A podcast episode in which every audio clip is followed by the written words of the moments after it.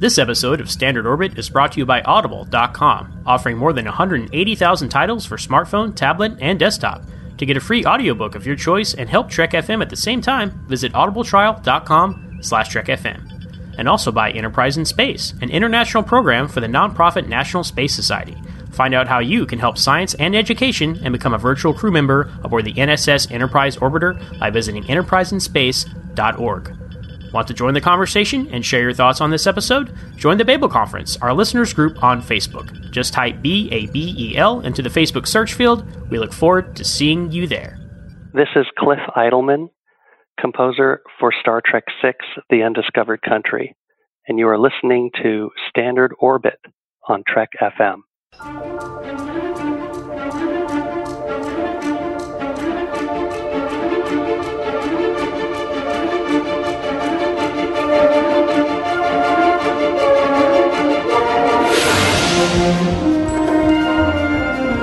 Risk is our business.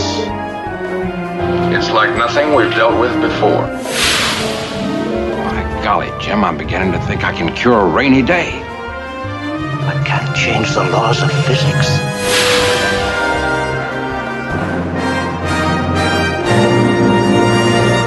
Now in standard orbit, sir. One of them. Oh, thank you so much for joining us today. If you are looking for the IDIC Diversity Throughout Star Trek panel, you are in the right place. so thank you so much for being here. Uh, we're going to quickly introduce ourselves. I am Brandi Jackola. I am a co-host on the podcast Live from the Edge about Star Trek Discovery on Trek FM. And it is a live broadcast reaction show. So when season three of Discovery comes about, you will see us every night the night after that new episode of Discovery airs. And will we, I say me, and Bruce Gibson from Literary Treks, also on Trek FM, great guy, uh, will be talking about that latest episode of Star Trek Discovery live on YouTube on the Trek FM channel. Yes, it's scary and it's great. So good. It's fun. Uh, I'm Hayley Stoddart. I co-host uh, Standard Orbit, talk about the original series, which is really fun. I'm also on another network where I get to talk about Discovery as well, so that's really enjoyable. And the Orville. And the Orville, yes, because they both exist. And they're both great. Uh, my name's Amy Nelson. I also am on Trek FM. I co-host Earl Grey, which is about Star Trek Next Generation, and I'm co-hosting the main show, The Edge, uh, on Discovery. And I am Zachary Fruhling. I'm co-host of two podcasts on the Trek FM network. One, uh, Metatreks on Star Trek and philosophy, and To the Journey on Star Trek Voyager. Excellent. So we have a lot of stuff to cover. so how about we just get started with our first entry in the world of Star Trek and diversity, which is the very beginning. Yes, so uh, I was kind of excited to kind of talk about this because it started everything, and I think what's really great is that we had so much diverse characters. The cast could have been all male, it could have been all white, and it wasn't. So we we get number one in the first because I'm starting at the cage because I love that episode. We have our second in command is a female, which is, I think, fantastic. She was very strong. She was very determined. The crew listened to her, which was really great because they could have wrote her off really easily. Um, so I thought that was fantastic. Um, we have Uhura once we start actually where no man has gone before. We have an African American woman, and she's not just like in the background all the time. She actually has a role to play. She's not a nurse. She's not a yeoman. She could have been a yeoman, just bringing captain stuff every now and then, but she wasn't. She was very integral to the crew. And again, I think everybody kind of listened to her because she was she was pretty badass. So. um, and then also, I think what's great, we do have our yeoman Rand. Um, if anyone else really likes her character as much as I do, I think she was phenomenal. Um, it's really sad that they kind of didn't have her as much as they could have but I appreciated every time that I got to see her. I think her character was really strong. She had a really great relationship with Sulu, which was really nice. I loved those moments when we get to see her. And despite what happens to her throughout the episode, she's able to stand up for herself. The captain does listen to her as well, even though she's just kind of bringing him his coffee. She's just bringing him reports and stuff. And I think that was really great. We also have uh, our first Asian American actor in George Takei. We have him on the helm, and I just like Sulu. He's so fun um, in both iterations. We're not going to talk about the Kelvin films today, but uh, you have to give major props because Sulu is really, really wonderful. Um, I know that in the time frame of the 60s, George was not out as a gay character. He wasn't out as a gay man, but he did come out in 2005, and so I think that's really phenomenal that at the time probably nobody knew because it would have been a bad thing, but I love that we have that in our first person who ever was a gay actor on Star Trek. Um, and then, of course, you know, we have Spock and we have an alien on the ship, which is great. Um, who doesn't love Spock? So uh, that's kind of where I went with. And we're going to go on to TNG. Amy, are you going to take over? Yeah. Get on my readers here. Uh, so a couple of things with Next Gen that I really loved um, was seeing we've got Guinan was played by Whoopi Goldberg, and uh, I've heard her speak at uh, conventions and how she credits Nichelle Nichols for having seen a black woman on TV and how that inspired her into her acting career because she just had never seen that. So that story is is always so wonderful, and we love having Whoopi Goldberg on Next Gen. Uh, another opportunity I had was to interview Dwight Schultz, who plays uh, Reginald Barclay. And he has in you know in him doing conventions and stuff and people talking to him they said you know we really appreciate how you played barclay and how he might have been on the spectrum. Um, so getting that so early in the late 80s and 90s was really good to see that on television as a representation. And as i was thinking about diversity in star trek I wanted to sort of highlight the non-traditional roles that we get to see in the 80s and 90s. And what I love when we get season one is we have Tasha Yar, and she's a security officer, not just a security person, but she is the head of security. And so a non-traditional role is that woman being in the security just is amazing. And uh, I just think Tasha Unfortunately, we lost her during season one. Um, but, you know, Denise Crosby um, really did a good job in playing that role that was, uh, you just didn't see that. Um, I also, my favorite character is Deanna Troi. And what I love with her is that she's on the bridge, again, this non-traditional role of bringing forward the idea of mental health into the workplace. And that that is something that needs to be addressed. Um, it's, you know, it, part of your job performance, part of your life is, is how are you mentally and bringing that, it just, again, think back to the 80s and 90s, that was not talked about. Um, and so I appreciate what uh, Troi brings to that. Um, again, another non-traditional role, Crusher being a doctor. And not the fact that she's a doctor, but that, again, she is chief medical officer. She is in administration. And when you look at any position or career field in, again, the 80s, 90s, women's were not, women were not in that high administrative level. And so we have her not only chief medical officer, but then in season two, she goes to run Starfleet Medical. And so again, having a woman in administrative position, very, very influential. And then last, I just wanted to again bring up Geordi LaForge, played by LeVar Burton.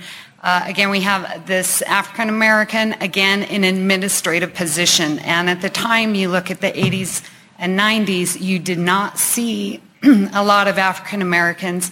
And we have him playing chief engineer, um, you know, very smart, intelligent. Um, and that again is just shows that representation and diversity that Star Trek, I think, really brings to the forefront in the next generation. I, yeah, and Geordi's my favorite. So. Yes. I, I, would get in trouble by Hayley if I didn't bring up Geordi. So I think what's really great is we see this progression. So we've seen it from the original series, we see it in TNG, and then we get to Deep Space Nine, where our head person, the main character on our show, is an African American actor. And Avery Brooks with Sisko. And I loved his relationship. Again, he has his son with him, who is also an African American actor.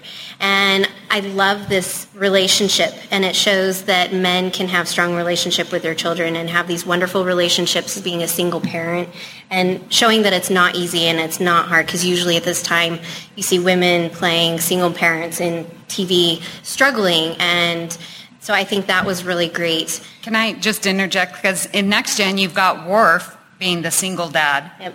but not doing it well. I think we all can agree on that. So, yeah, to have Sisko and Jake and to see it celebrated, again, African American, but single dad, this is amazing and so forward thinking. I, I love their relationship.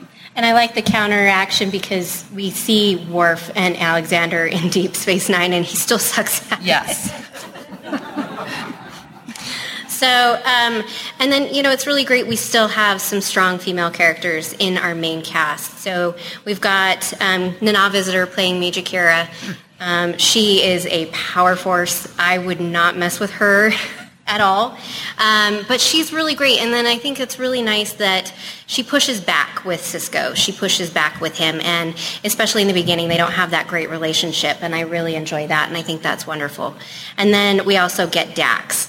And our first iteration, I should say, Jadzia Dax specifically. And Terry Farrell is, does a wonderful job playing this character who has all these different roles and all these different personalities inside her. Um, I work in the mental health field, and I've I've worked with some people who have MPD, and it's not easy to work with these people. So I think it's really great that this character has all these personalities from all these past lives and is still able to be a pretty normal person, I would say. Um, and then again, we do see uh, Michael Dorn as Worf. So we've got a really nice cast that I think really brings about that African American actors can play vital, important roles in television, which I think was really great about the 90s that we started to see that. Absolutely. Yeah.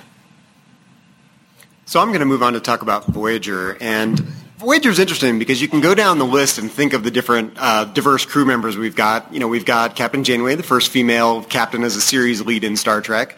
We've got a female chief engineer and half Klingon in the form of B'Elanna Torres. Um, it's an inherently diverse crew because we have the uh, Starfleet and we have the Maquis together mingled. Um, we have Native Americans. We have in the form of Commander Chakotay, so a strong Native American representation. Uh, and we could go down the list. You know, we've got aliens, we've got Neel, uh, Neelix, we've got Kes, we've got the Borg. So it's an inherently diverse crew. But as I, I think about diversity in Star Trek in general, and I was I was thinking about this in terms of Voyager, but uh, all of Star Trek, all the series we're talking about. Um, Star Trek, I, I get. I'm trying to take this sort of critical perspective on it. Like Star Trek is diverse on the one hand, but it's also kind of hegemonic. Like it's okay to be in Starfleet as long as you act like Starfleet. Like you can be a Klingon in Starfleet, but you can't act too much like Right. a Klingon. You can be a Romulan in Starfleet if Romulans were in Starfleet. You can't act too much like a Romulan. Um, and even Commander Chakotay, you know, uh, he's not only kind of a stereotypical portrayal of Native Americans, but he has to kind of do it in secret. He closes himself in his quarters to do his little, you know, to put his medicine basket together. It's very kind of closed off and secretive. So even though Star Trek is very inclusive in terms of, of cast members and in, ter- in terms of representation, I worry that the Federation and Starfleet is actually a little hegemonic and drives you towards being normative rather than too diverse. I'm curious what everyone thinks about, about that point. I have had that exact same struggle, struggle uh, thinking about it, especially with Discovery, and we'll, we'll get there, I'm sure. But you know, the Klingons and how they perceived the Starfleet, because that's exactly we are going to remain Klingon, and the Federation wants to take over and change us, and it's it's that battle between diversity, but then yet being unified. How can you be unified if you're not having that unity? Yeah.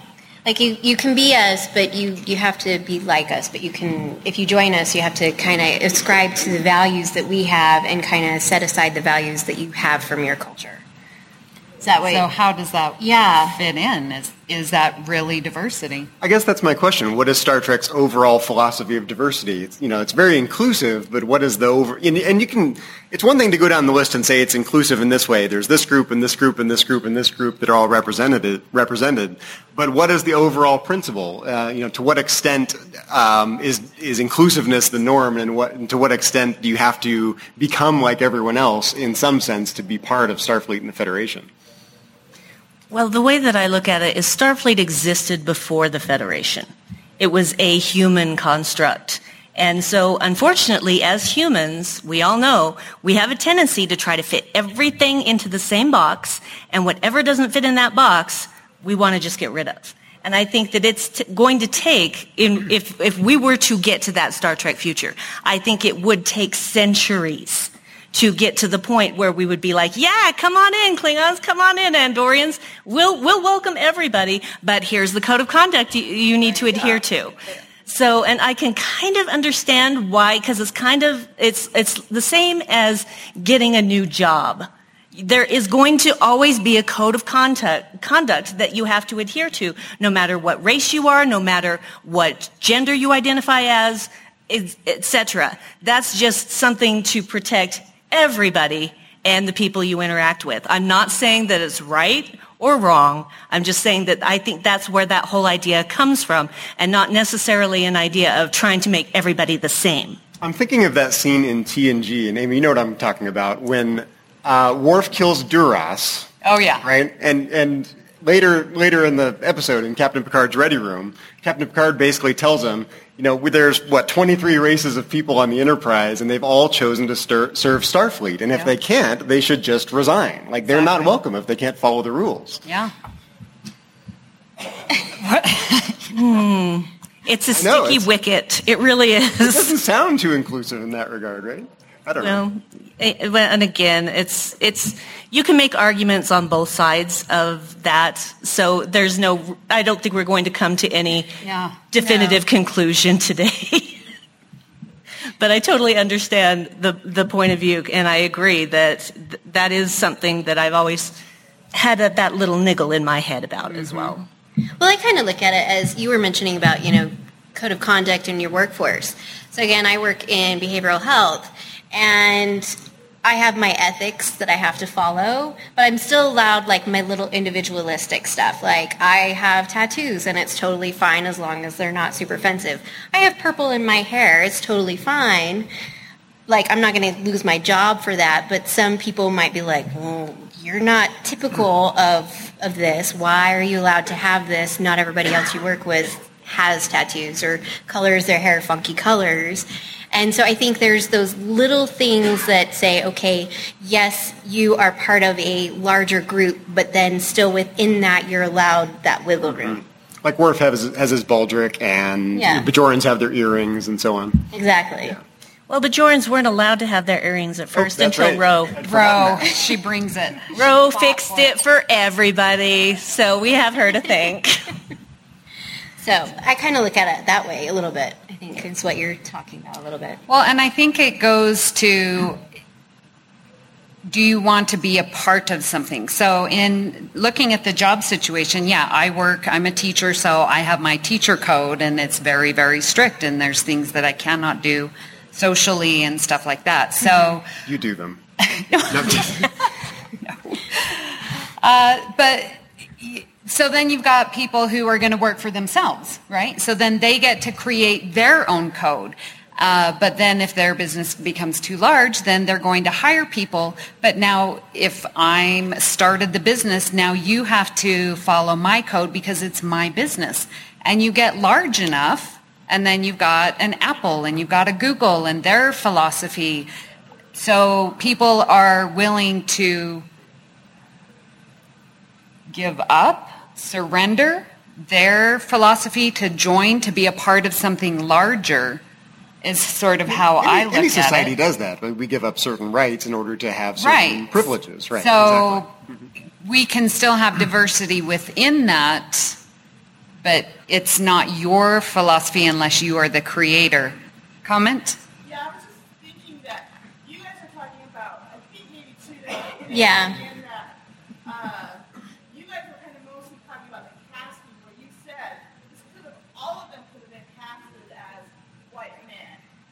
Yeah. You're kind of talking about the scripting of the show. So You can blame the philosopher down here on Yes, this end. Meta Treks. He's, he's the one that Guilty you as know, charged.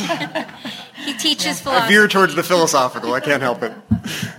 But yeah, so like it was kind of that diversity of the cast, and it can meld into the very much the diversity of, you know, how Starfleet is, and and do we have this diversity really, or do we not? Yeah. It can it can mold into that, but I, we really were kind of talking about how we have this diversity of this cast, and again, we're going to get to Discovery, but I think that's got the most diversity. I think yes, you sir. oh, Um, there's one thing that I'm confusing that um, the Vulcans don't adhere to Federation rules. Mhm. Is that because they brought um, the human race in? Because they have their rituals, they have, they keep their room at a certain temperature, um, they object to the smell of humans, they, you know, they have their set they're almost seem like a, a higher set of Federation um, employees because they're are not employees but members because they did bring the humans in. Um, and the other races, the non, that we won't, I would talk about Ferengi later because the Ferengi until the end of uh, Deep Space Mall, I mean Deep Space Nine, um, didn't change, didn't follow along because women are to be naked, not to be in business, and, and they followed a, a set pattern that was set in the 50s and set for us. But the Vulcans don't. The Vulcans get to change, and then the Klingons saw that and said, well, they change, why can't we keep some of our cultural diversity? And then the Bajoran said the same thing. They, I mean, how many celebrations, Bajoran celebrations were on that Deep Space Nine? So It sounds like a classic line drawing problem. Like, you know, in order to be part of a larger society, you have to normalize to some degree, but it's, it's an open question, like how much at any given society, uh, you know, how much do they need to give up in order to be part of the Federation, and how much can they, how much of their own culture and traditions and, and frankly laws and rules can they maintain? I don't think it's clear at all. It sounds like a classic line drawing problem though. Like, you have to normalize a little bit, but it's not totally clear how much. Well, and that leads us into Enterprise because T'Pol, and that's sort of where we get that superiority with the Vulcans. Oh, yeah. A lot in Enterprise. Yeah, you do see that a lot. In fact, let's talk about Enterprise because unfortunately, despite the fact that this was 2001, uh, there is not a lot of diversity in the crew or casting. A lot of white guys, a lot of straight white guys. So here's the diversity that we do have.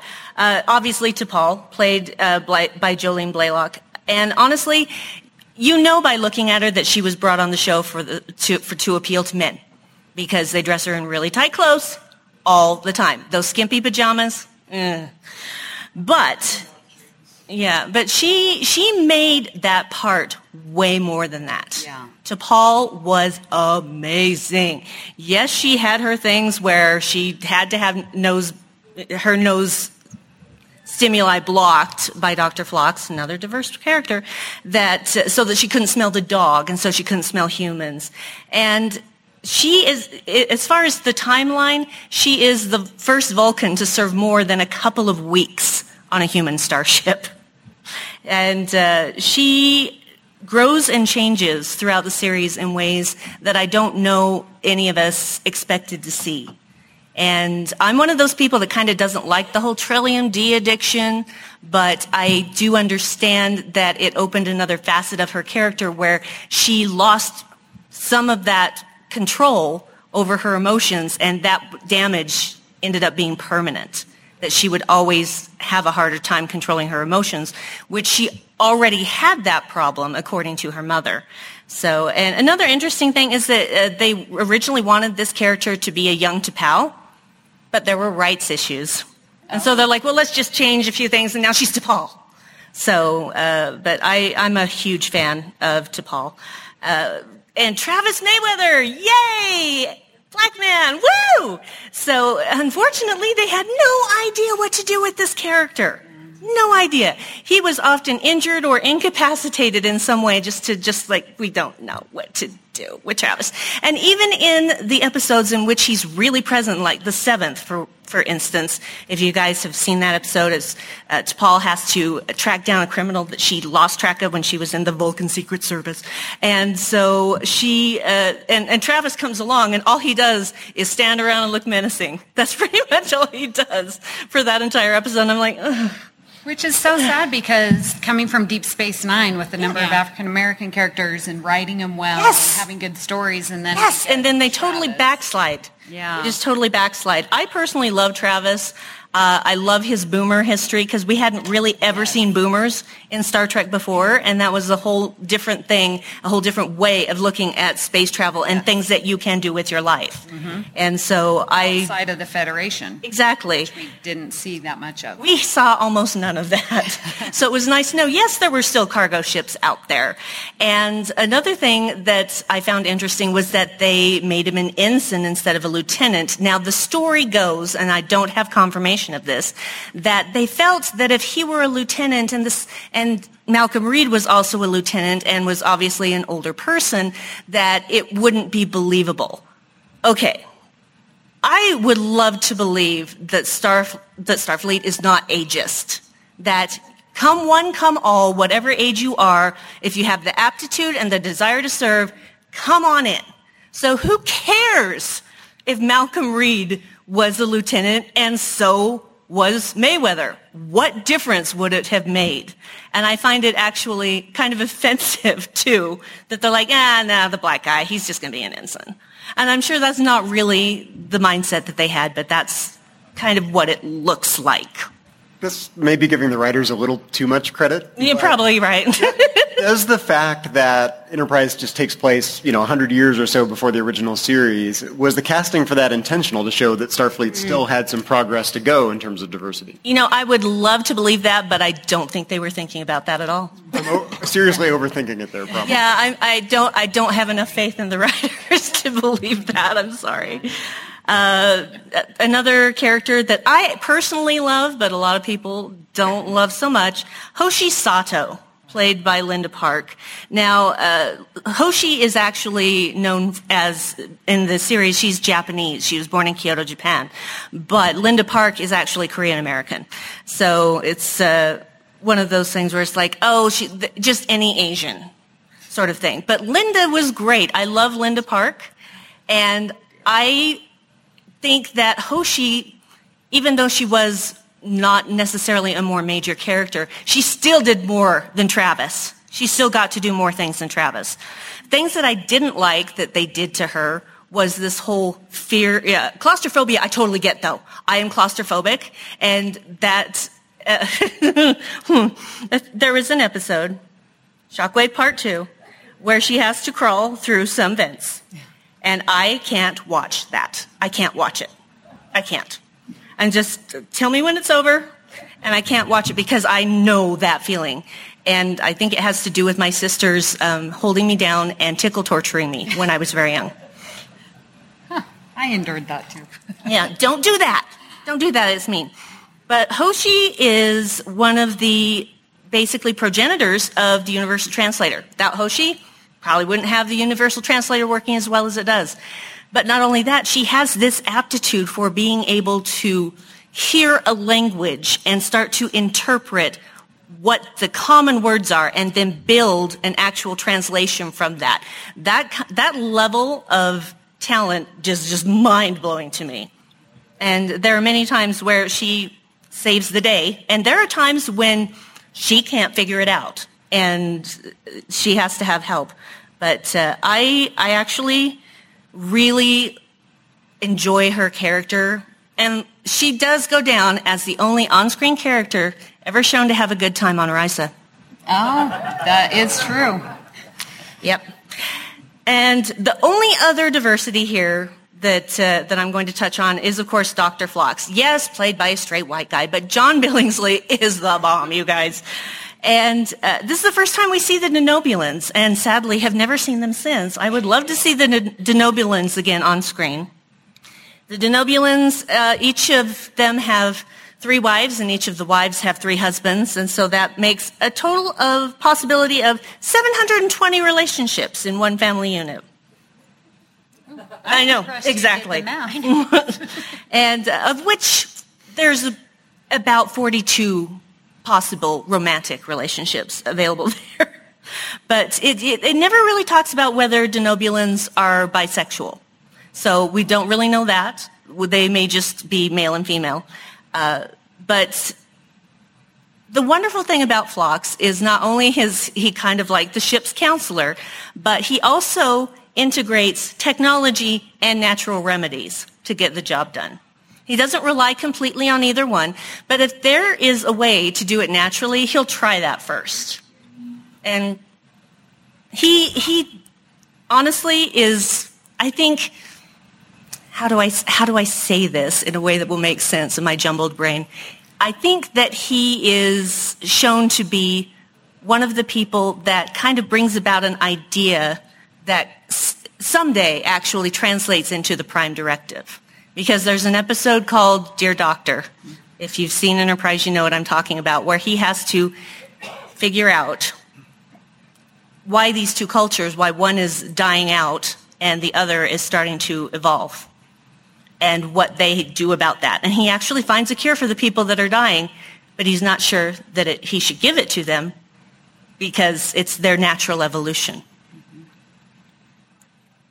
yeah, I don't know how anyone would make that decision without the prime directive. And even then, that's a really hard decision to make. And I also, one last thing about Dr. Phlox is that in season four, after the whole war with the Xindi, and they go back to Earth, and he's in a, a restaurant bar slash place with other crewmates, and he gets basically attacked by humans. And how many times have we seen that? Just in our own daily lives. Oh, aliens were the ones who came and took six million lives on our planet. Therefore, all aliens are bad. How do, you, how do we come to that conclusion in the 22nd century? Well, they did. And unfortunately, we're still in that as well. We haven't progressed beyond that. How many of us have had something happen to us by one person and then judge an entire group of people by that circumstance. We need to evolve past, past that so much. I agree. So I'm really excited. I know we're kind of all excited. We're going to talk about Discovery. We've saved this. Uh, sorry, we've gone through everything really quick, but it's just because there is so, so much. much diversity in the casting of Discovery. And I think it's fantastic that even though it's taken us this long, it's 2019, well, 2018 is when it came out, that it's 2017. Taken, oh, you're right. Yeah. Um, that we finally reached this where we can show such diverse characters, but also the casting is incredibly diverse. And we have openly gay characters. I, for one, I'm going to mention it right now. I'm really excited that we have George. Um, I cannot say his last name. Eliz- I'm sorry. Yeah, you've got it, and I can't say it. Anyway, but he's in a wheelchair, and he doesn't have any lines, but you see him in the background of a couple episodes. And I think that's fantastic that it shows that, again, like Geordi, who chose not to have his, his sight restored – we have somebody who says, no, I'm going to be this character. And the fact that the writers and the directors decided, hey, we're going to bring on a character who's in a wheelchair, even though we are, are so far advanced in our technology that he could walk. That they choose not to. And I, that's one of my favorite things. I believe his last name is pronounced Alevizos. Hmm. That's my best pronunciation. It's spelled A L E V I Z O S. Go with, with that. Uh, I'm going to insert something right now that is uh, a statement from a friend of mine that I promised him I would do this, and I, w- I would do this anyway. But uh, and he's a friend of Amy's too. Christopher Littlefield uh, is a friend of mine, and he is a gay man, and he wanted to say these couple of things as a member of the LGBTQ community. Representation for people of color feels so much more apparent in New Trek. The level of diversity is beautiful and way overdue. Disco's crew is just inspiring and gorgeous. As a member of the LGBTQ community, it's so touching and affirming that we finally have regular and actual LGBTQ representation without asterisks on Star Trek. My great wish is that in the future there be more acknowledgement and acceptance of the trans community, as well as gender non-binary and non-conforming individuals in Trek. And more men in scants, please. I do have to say, Chris looks great in his scant, you guys. I have seen the pictures. So, despite my earlier concerns about Star Trek and what I would call hegemony, this unification and you know lack of diversity in Star Trek, the history of, of, Star Trek shows an increase in inclusiveness, an increase in representation from series to series to series. You could plausibly say that.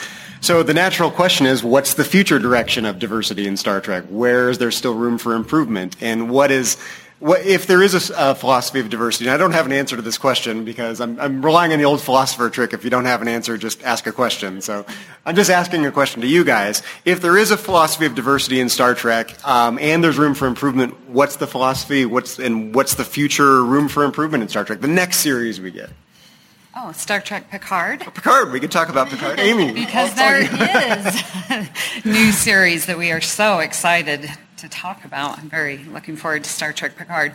Um, you know, I think it was a long time coming getting Culber and Stamets and, you know, openly non-asterisk, you know, uh, relationship on screen, and yeah. it's beautiful. I, I really don't know anyone who doesn't enjoy. You're going to make me cry. I know. We cry almost every week when we talk about it, but like the relationship that Culber and Stamets have is so natural, so beautiful, so celebrated, and it, it's it, finally. And it's like, why did it take 2017 to get there? So in that aspect, Star Trek is definitely behind the curve when they really should have been out in front.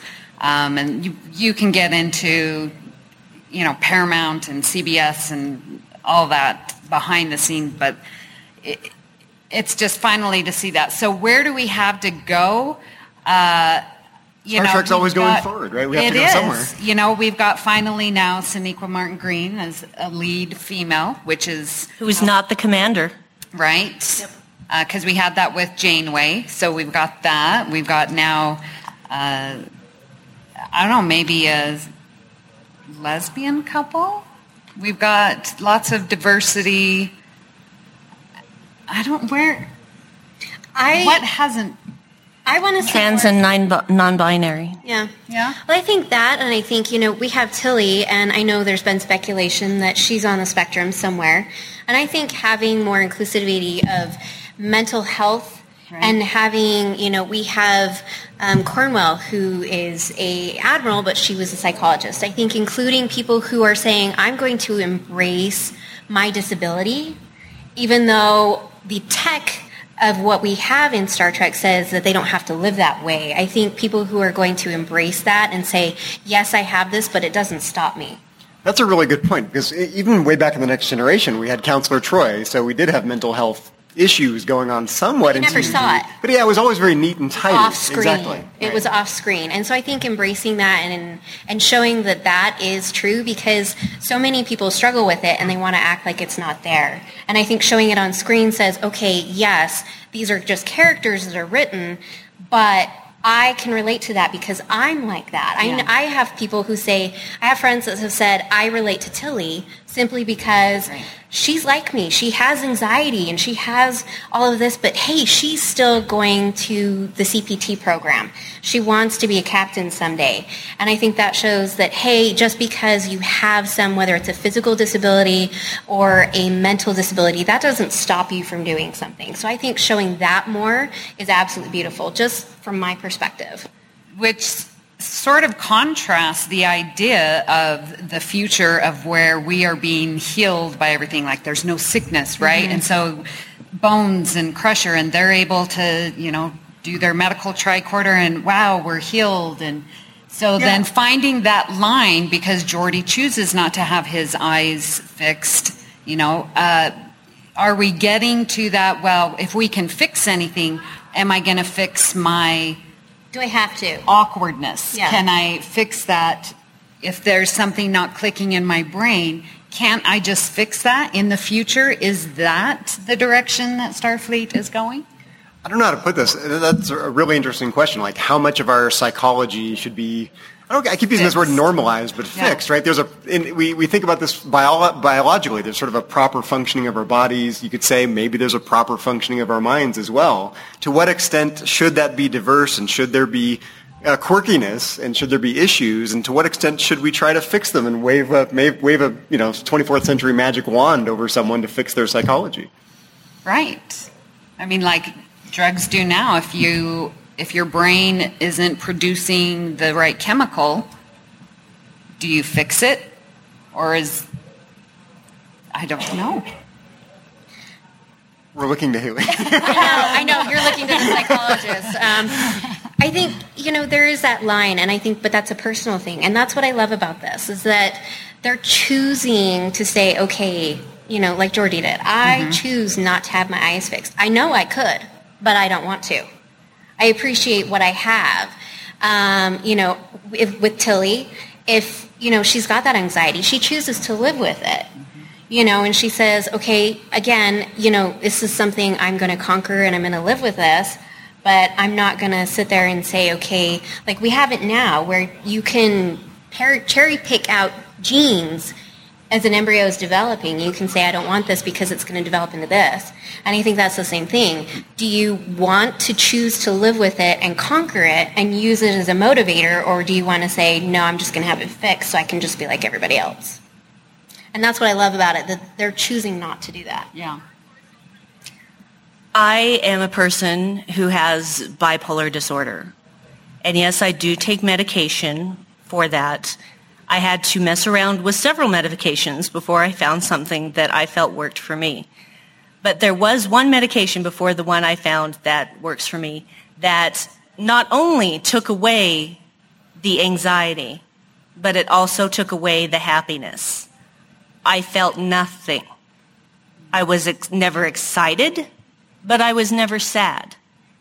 And I didn't realize this was happening until I went to a performance of Les Miserables, which is a, a Broadway musical that has just makes me cry the entire time, and I didn't shed one tear. And I thought, this is wrong. I can't do this. And so I found another medication. Now, this medication, it doesn't eliminate my anxiety completely, but it makes me able to get out of bed in the morning and not want to throw myself in front of a bus.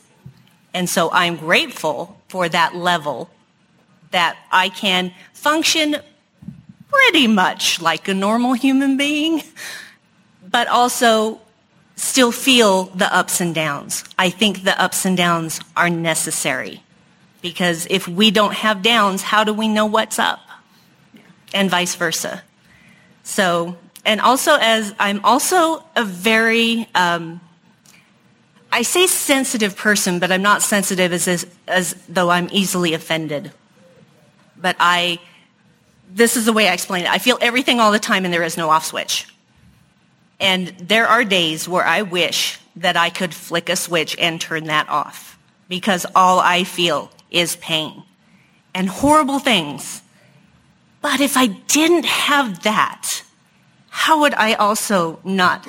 I would never feel these wonderful highs like being here, even though being around this many people is an assault on my senses every second of the time I'm here. But it's worth it to me because there are so many joyful experiences that come out of this instead. So would I choose to fix my bipolar disorder? I don't think that I would because I found a thing that works for me. I think you're hitting at the heart of the issue. That what, what for me, what complicates this is it's tied up with our personal identity. Like yeah. your culture is tied to your personal identity. Your psychology is tied to your personal identity. Mm-hmm. So it, again, no answers here, but it's a really interesting question which of those things are circumstantial? You know, which parts of your culture are you willing to give up? Which part of your psychology are, are um, less tied to your personal identity? And which of those things do you cling to? You know, if you're Klingon, you want to wear your baldric because you're Klingon. If you're Bajoran, you've got to wear your earring.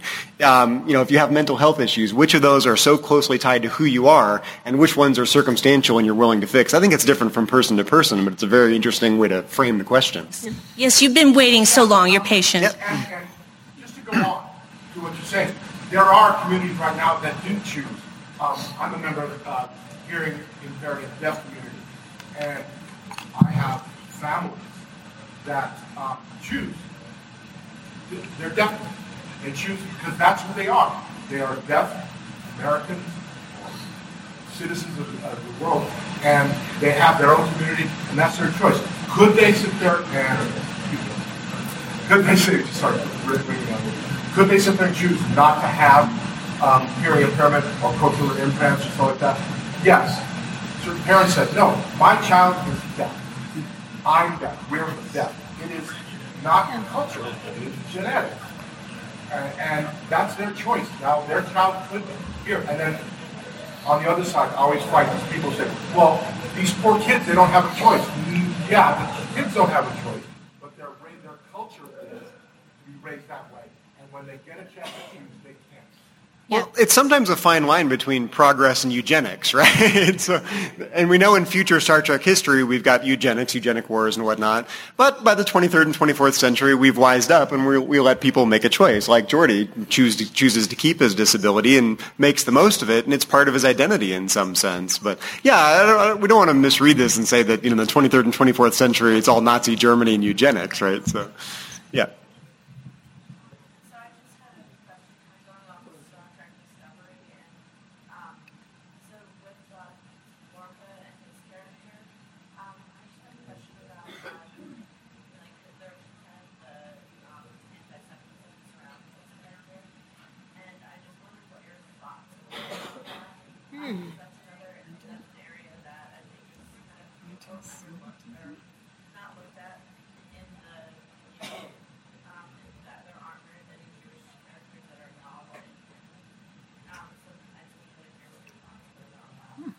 Might have to defer to yeah. on this one. Oh, Why is everyone looking at me? oh, that's that's fine. I'm fine with that. That's the buck. Sorry. Um, I I honestly was not aware of the level of anti-Semitism that there was. Yeah. So I I don't know how qualified I am to answer that question. Personally, I think that anyone who calls out someone's differences and uses it to make them feel less than is a terrible person. So the people calling out those things, they're very insecure and very cowardly. And they are not people that I would want to associate with. Because honestly, I mean, I, I know somewhat of discrimination because I am female. I identify as female. And there are situations where I have been overlooked or pushed aside simply because of my gender identity. And I don't like that we're still in that place. And I think obviously in that far in the future, we would hope that those things don't still happen, but we do still see them happen. Humanity is not perfect. The galaxy isn't perfect. There's always going to be people out there that are going to look at that one difference, point it out, and use that as a way to discredit or you know, disavow a person or alien or what have you. And it's, you know, I, uh, I just, there's always something. Someone's always got to bring up something, don't they? Well, I have something to add on to that is with Leonard Nimoy being a Jew and bringing his Judaism into yeah. culture. Yes. Do you know what this is? This is a prayer. This is a blessing. Every time you're doing this, you're blessing someone. You have a question? Or comment?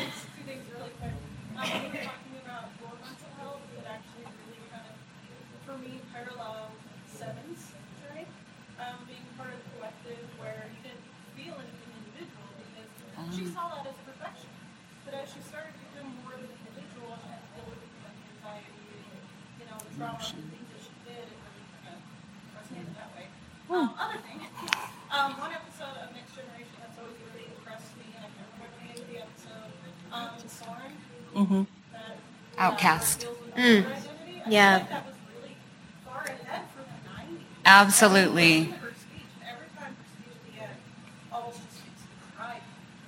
it. I really love that. And Jonathan Frakes has said and wished and even asked that the person, the actor playing Soren, would have been male. um, but they chose to go with the female because Yeah. it, that would have just pushed it even that much further. And yeah, to hear Jonathan Frakes talk about it and that missed opportunity. But yeah, that's, yeah, it is a very good episode. I would also quickly recommend the Enterprise episode Cogenitor. It has a lot of the same themes in that as well. And unfortunately, we are out of time, everyone. I am so very sorry, but we are out of time. And we appreciate all of you coming today. Uh, we, appreciate how this all evolved in the Thank you. conversation that we had. So thank you guys so much for that. And Come on up. We have uh, some giveaways, and uh, let's just go down and let them know where they can reach us online, social media. Okay, well, you can find me on Twitter at Brandiwine12. It's B-R-A-N-D-I-W-I-N-E, the number 12. Uh, you can also find me on Instagram as just Brandi Jackola, like this name card also says. And uh, you can, when new episodes of Discovery air, come and join us on Live from the Edge on the Trek FM uh, YouTube channel. Or you can listen to the podcast on the Trek FM network the day after the live broadcast. My husband and I also have a podcast called the Dark Corner Podcast where we talk about all the nerdy things. And uh, we, we sometimes swear. Okay, I sometimes swear. You can find me on Twitter. I'm at Trekkie01D. It's pretty easy to find me. Uh, I will bring you nerdy stuff, I promise. I'm on uh, Twitter as well, at Miss Amy Nelson, and then, of course, on Trek FM. And like I mentioned at the beginning of the uh, panel, uh, you can find me on Trek FM on two podcasts, Meta Treks and To the Journey, and you can find me on Twitter. It's just my name, at Zachary Fruhling. We should say here, too, we have Larry Nemecek in the audience. I see him from here. He's got a panel at 7 o'clock, so we're going to give a quick plug for his panel at 7 o'clock. Yes, definitely. The only other Trek thing today, so make sure, you, true. make sure you catch that. Thank you guys Thank for you coming. so we'll be around if you want to Thank chat. Thank you. Previously on Trek.fm, The Edge, a Star Trek Discovery podcast. Wait, so what switched between your two lists? Calypso comes in. Runaway comes in second oh, in right, importance, right. Okay. but Calypso comes in second in enhancement of the season. Okay. I see. and what really, you did even there. in importance, I could probably in my head flip Calypso and Runaway because I don't Mhm. need Runaway. Literary Treks. I, I find that the characters don't quite look like their actors. You're right, and I think that's because I'm I started to see something, little flashes in both Pike's face and in Number One's face. Is this a representation? And maybe this is totally me reading in way too deep, but is Pike kind of our John F. Kennedy in the sense that Jeffrey Hunter died tragically? Pike Pike's story ended quite tragically as the first pilot. And I think we've been sort of trying to sort of what if him, right? And I think a lot of people what if the death and loss of Kennedy in the 1960s as well, which I think also has a lot to do with the hopeful nature of why Star Trek TOS was the way it was, right? Earl Grey. imagine, imagine if aliens came to uh, STLV or something like that and said, "Hey, we're making first contact." It'd be like, oh yeah, yeah, sure. Oh wow, that's an amazing cosplay. Great cosplay, exactly. or, or your is terrible. Yeah. yeah, you're like, th- you know what? You don't look Made like anybody China. who's been in Star Trek. What are you supposed to be? And introducing our newest show, The Line, a Star Trek Picard podcast. Al- alternative factor is better than Nemesis. Alternative factors. I know you'll say alternative factors better than a lot of things, and I'll disagree. I, I'm going to abstain from an opinion there. Good, I win. you guys don't fight me on that one. there you go. Right, an abstention's as good as a, a no, okay, or a yes. Um, And that's what else is happening on Trek.fm. So check out all of these shows and find out what we're talking about in your favorite corner of the Star Trek universe and beyond. You'll find us wherever you get your podcasts. If you're an Apple user, you can get the show on iTunes or the Apple Podcast app. Be sure to hit the subscribe button. That helps us out greatly and makes it easier for other listeners to find the show. If you're not an Apple user, we've got you covered as well. You can find our shows on Stitcher, TuneIn, Spreaker, SoundCloud, Windows Phone, and of course, you can stream and download the MP3 file from our website and grab the RSS link as well. If you would like to get in touch with us here at Trek FM, you can always find us on trek.fm slash contact and look in the sidebar on the show page. Or you can go to speakpipe.com slash trekfm and please leave us a voice message. You can also contact us through Twitter at TrekFM, Facebook at facebook.com slash trekfm, and the Babel Conference. Type the Babel Conference, that's B-A-B-E-L, into the search field on Facebook or go to our website at trekfm.com and click discussion on the menu bar. Another way you can help us keep all of our shows coming to you each week is to become a patron of the network on Patreon. If you visit patreon.com slash trekfm, that's P-A-T-R-E-O-N dot com slash trekfm, you'll find our current goals and different milestone contribution levels along with all the great perks we have for you. These perks include early access to content, exclusive content, producer credits, seats on our content development team, and more. We really appreciate any support you can give us and hope you'll join the team. Again, you'll find the details at patreon.com slash trekfm. Speaking of Patreon, thank you as always to our associate producers for Standard Orbit. They are Norman C. Lao, Nick Anastassiou, Tim Robertson, Richard Marquez, Corey Elrod, Dan Rhodes, and Mike Richards. Your contributions and support mean the world to us, and we appreciate you being associate producers on Standard Orbit. So to find me on the interwebs, you can find me on the Babel Conference. I'm there all the time, or you can find me on Twitter at Boston SCPO. You can find me on Twitter at Trekkie01D. You can also hear me talking about both Discovery and the Orville over on the Fandom Podcast Network's Discoville podcast that drops every week. So thanks for listening and join us again next time here on Trek FM for another episode of Standard Orbit. Bye.